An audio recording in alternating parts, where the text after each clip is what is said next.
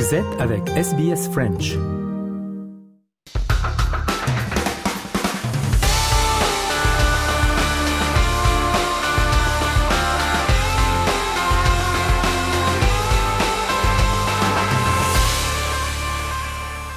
Journal des sports, on débute avec euh, du football et des résultats de Champions League.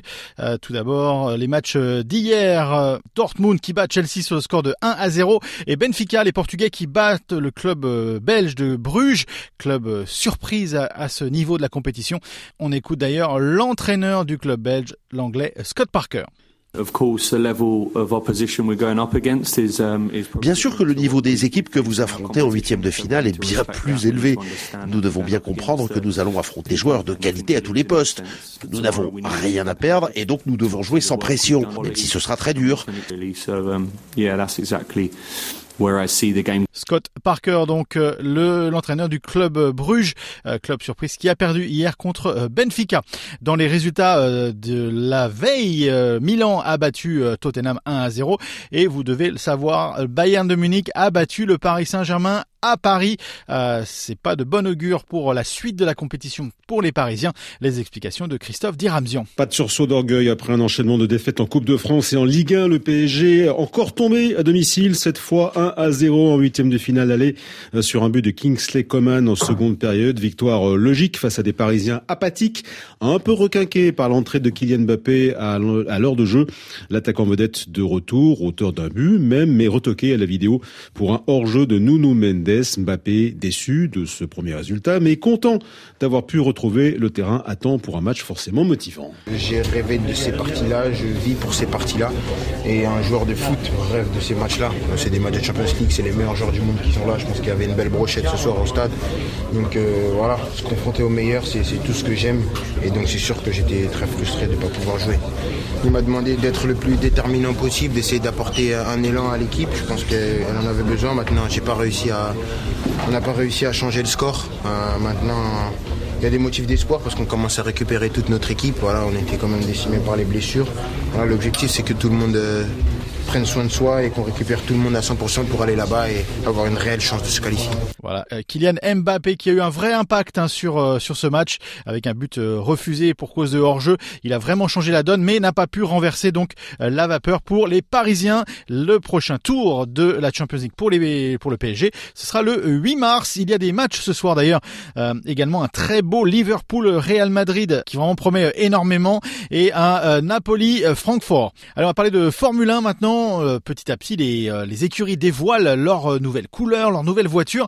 Et il y a quelques jours, c'était au tour de Mercedes, une livraison d'une voiture toute noire, ce qui change de la couleur argentée des Mercedes. On écoute le septuple champion du monde Lewis Hamilton. Continue to love racing. I think that's never going to change as a part of my DNA. And um, and I just always believe that I can get better. I just always love that challenge of the mental and the physical element of it.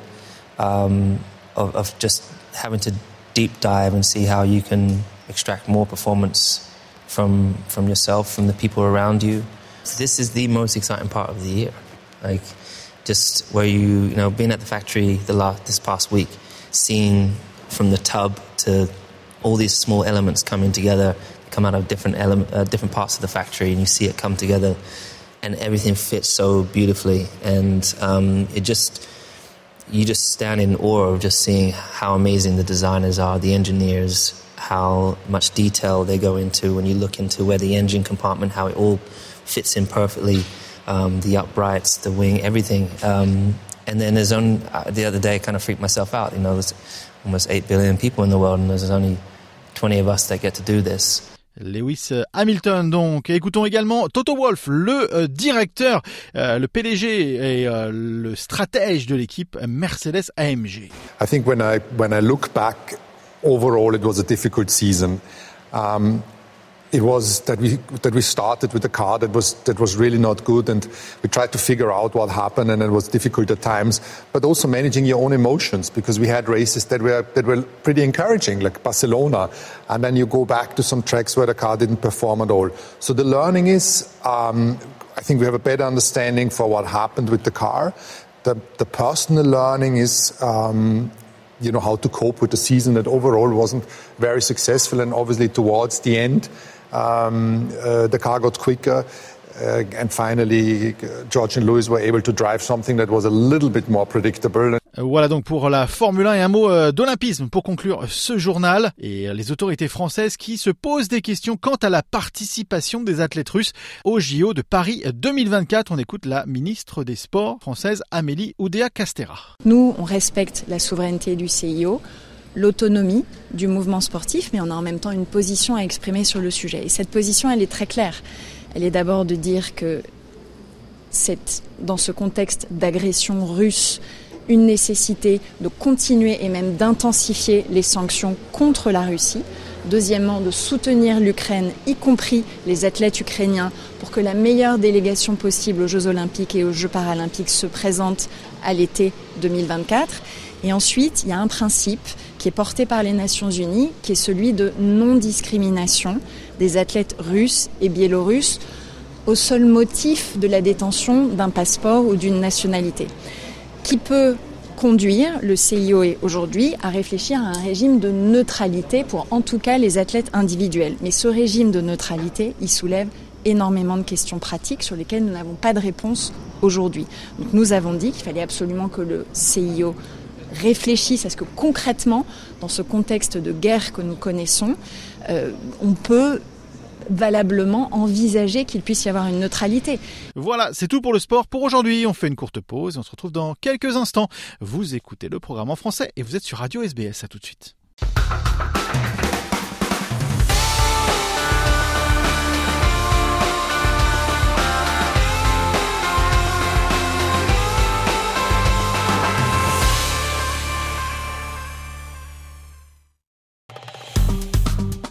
Aimez, partagez, commentez. Suivez-nous sur facebook.com slash sbsfrench.